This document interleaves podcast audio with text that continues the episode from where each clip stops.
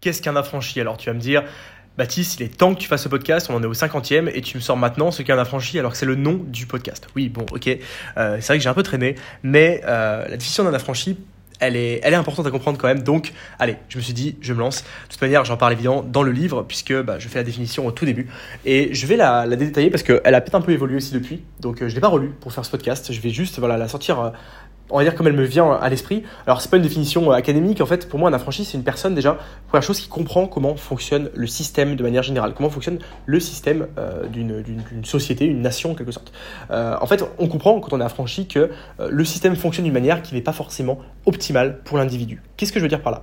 Je veux dire que aujourd'hui, dans une société, le fait de faire société avec d'autres personnes, ça implique de s'adapter et de, par exemple, ne pas faire des choses que tu ferais si tu vivais tout seul. Ça, c'est logique. Quand tu vis, par exemple, avec ta copine, tu vas peut-être pas faire la même chose que quand tu vis tout seul. Tu vas peut-être faire un peu plus attention sur certaines choses si elle n'accepte pas. Et inversement, d'ailleurs. Donc, c'est normal de faire société.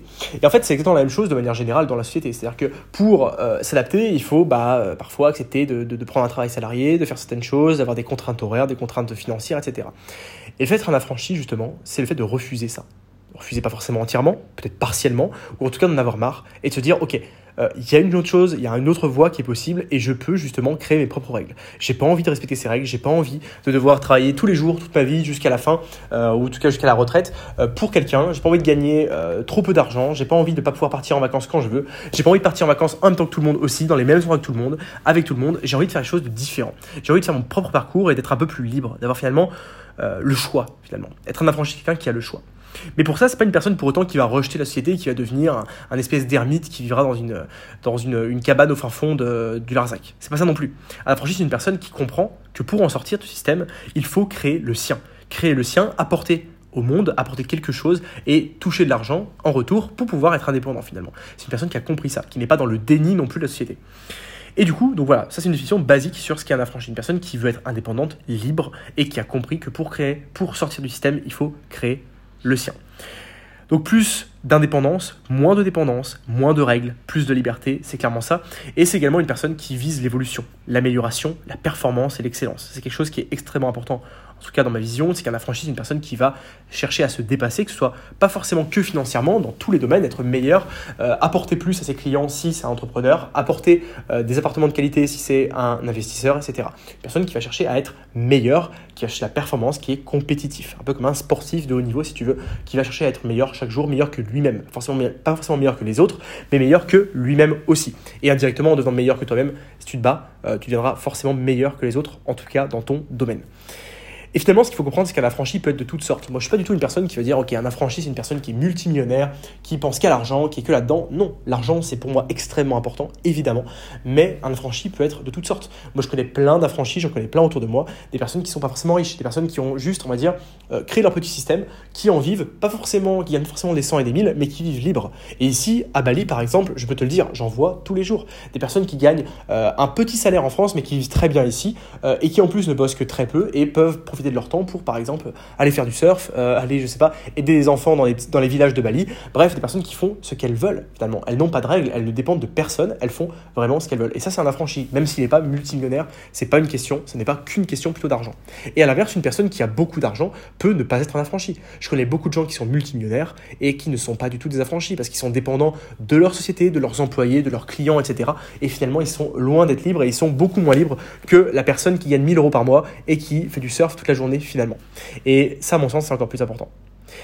Voilà, donc il y en a de toutes sortes. Et c'est aussi une personne, dernier point, qui est important, que je veux développer sur la notion d'affranchi, qui, on va dire, comprend ce qu'est la responsabilité individuelle. Moi, c'est quelque chose qui me met hors de moi aujourd'hui, en France notamment, c'est le fait qu'on enlève la responsabilité individuelle des personnes. Aujourd'hui, en France, on fait en sorte de t'enlever cette responsabilité individuelle, de te la retirer le plus possible. Comment on fait ? On te crée une sécurité sociale pour t'enlever la responsabilité de ta santé, de prendre soin de toi et également d'avoir l'argent, bien sûr, pour payer tes soins. Donc, c'est pas forcément une mauvaise chose, hein. Je dis pas que c'est négatif en soi. La sécurité sociale, je trouve ça plutôt bien, en général. Mais il n'empêche que mentalement, ça t'enlève une responsabilité.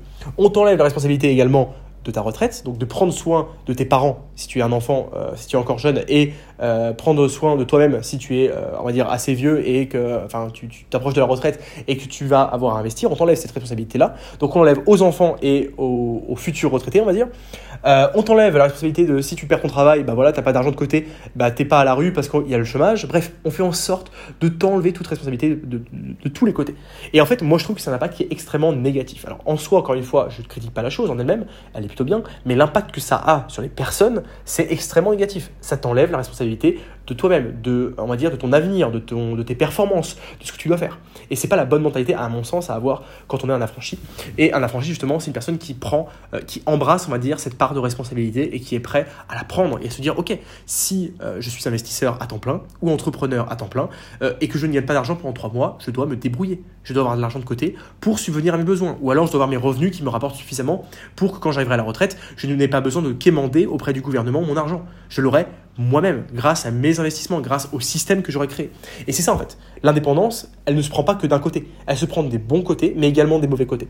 Et, enfin des mauvais côtés entre guillemets, parce que je n'estime pas que c'est mauvais, c'est juste normal.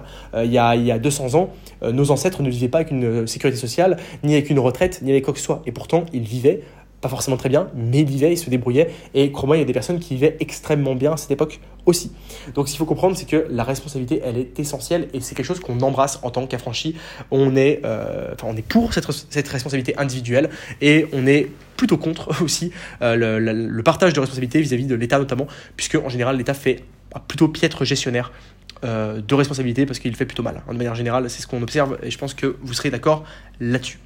Et ce qu'il faut comprendre, c'est qu'aujourd'hui, les deux contraintes principales de la plupart des êtres humains dans le monde, ça va être le temps et l'argent. Réfléchis bien, si aujourd'hui tu as des blocages, tu as envie de faire des choses et tu ne peux pas les faire, il y a de grandes chances que ce soit pour ces deux raisons. Il y avait évidemment aussi l'état de santé, mais ça c'est encore un peu différent, parce que le contrôle est un peu plus limité là-dessus. Mais globalement, si tu as des contraintes aujourd'hui, si par exemple tu as des envies que tu ne peux pas réaliser, c'est forcément, quasiment forcément, pour une de ces deux raisons. Et devenir un affranchi finalement, c'est enlever ces deux problèmes. Quand on est affranchi, on a le temps, en tout cas on peut choisir de le prendre, c'est-à-dire qu'on a le choix, on a des systèmes qui travaillent pour nous, donc on peut justement prendre le temps de faire les choses qu'on a envie de faire. Si on veut passer du temps avec ses enfants, on peut le faire. Si on veut passer du temps avec sa famille, on peut le faire. Si on veut partir en voyage, on peut le faire, etc. Donc cette contrainte, elle est totalement éliminée et contrairement à ce qu'on pense, le temps est une grosse contrainte. Quand on n'a pas d'argent, on pense souvent que le temps n'est pas si important et inversement quand on a de l'argent. Et en fait, les deux sont très importants. Et même chose, l'argent, c'est également un blocage. Si tu veux partir en voyage et que tu n'as pas l'argent, mais que tu as le temps, bah, tu ne partiras pas en voyage. Si tu veux t'acheter une belle voiture, t'as beau avoir le temps, si t'as pas l'argent, tu ne pourras pas l'acheter, etc. Donc, être un affranchi, c'est justement prendre cette responsabilité-là et s'enlever ces deux problématiques principales de notre vie et se dire, ok, aujourd'hui, à partir de maintenant, je vais faire en sorte d'avoir à la fois le temps et à la fois l'argent de faire ce que j'ai envie de faire. Et ça peut être n'importe quoi, encore une fois, il y en a de toutes sortes, il n'y a pas de jugement là-dessus. Voilà pour la vision de l'affranchi. Dis-moi ce que t'en penses peut-être, je sais pas comment, fais-moi un retour par email tout simplement. Mets-moi un avis également sur Apple Podcast, ça aide au podcast à se référencer. Et d'ici là, je t'invite à aller récupérer ton livre directement dans ta boîte aux lettres en cliquant sur le lien en dessous ou en allant sur deveniraffranchi.com/podcast. Et de notre côté, on se retrouve dans le prochain podcast. À bientôt.